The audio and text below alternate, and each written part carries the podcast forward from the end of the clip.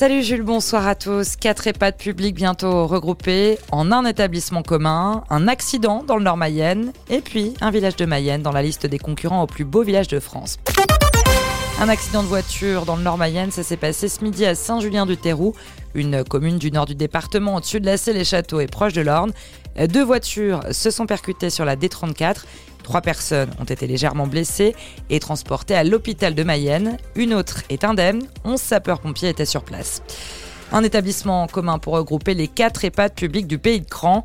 C'est le projet de la communauté de communes au 1er janvier 2024 avec l'ARS et le département euh, pour pérenniser et rénover les quatre établissements de Cossé-le-Vivien, Méral, Ballot et Saint-Saturnin du Limay.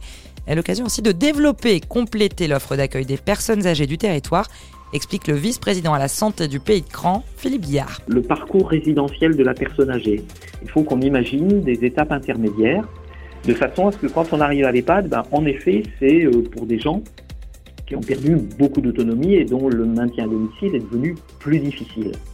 Ça suppose que nos EHPAD puissent proposer de l'accueil de jour, de l'accueil de nuit, des parcours sur une quinzaine de jours, parce que à un moment ou un autre, la personne a besoin de plus d'accompagnement mais souhaite retourner chez elle.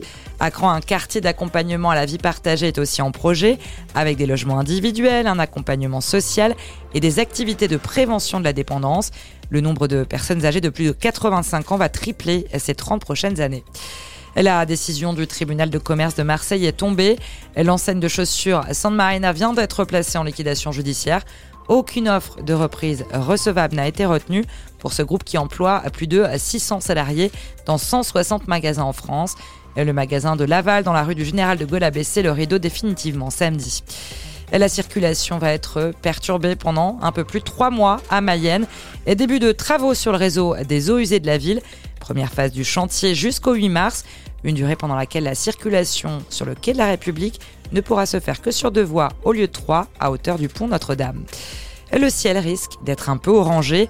Un nuage de poussière venant du Sahara va traverser les pays de la Loire ces prochaines heures. C'est mercredi qu'il sera le plus visible. L'épisode de poussière pourrait également s'accompagner de particules et se déposer au sol ou bien sur le pare-brise des voitures, un phénomène classique en cette période de l'année. On connaît la liste des 14 communes en compétition pour devenir le village préféré des Français. Elle a été dévoilée ce matin par France Télévisions.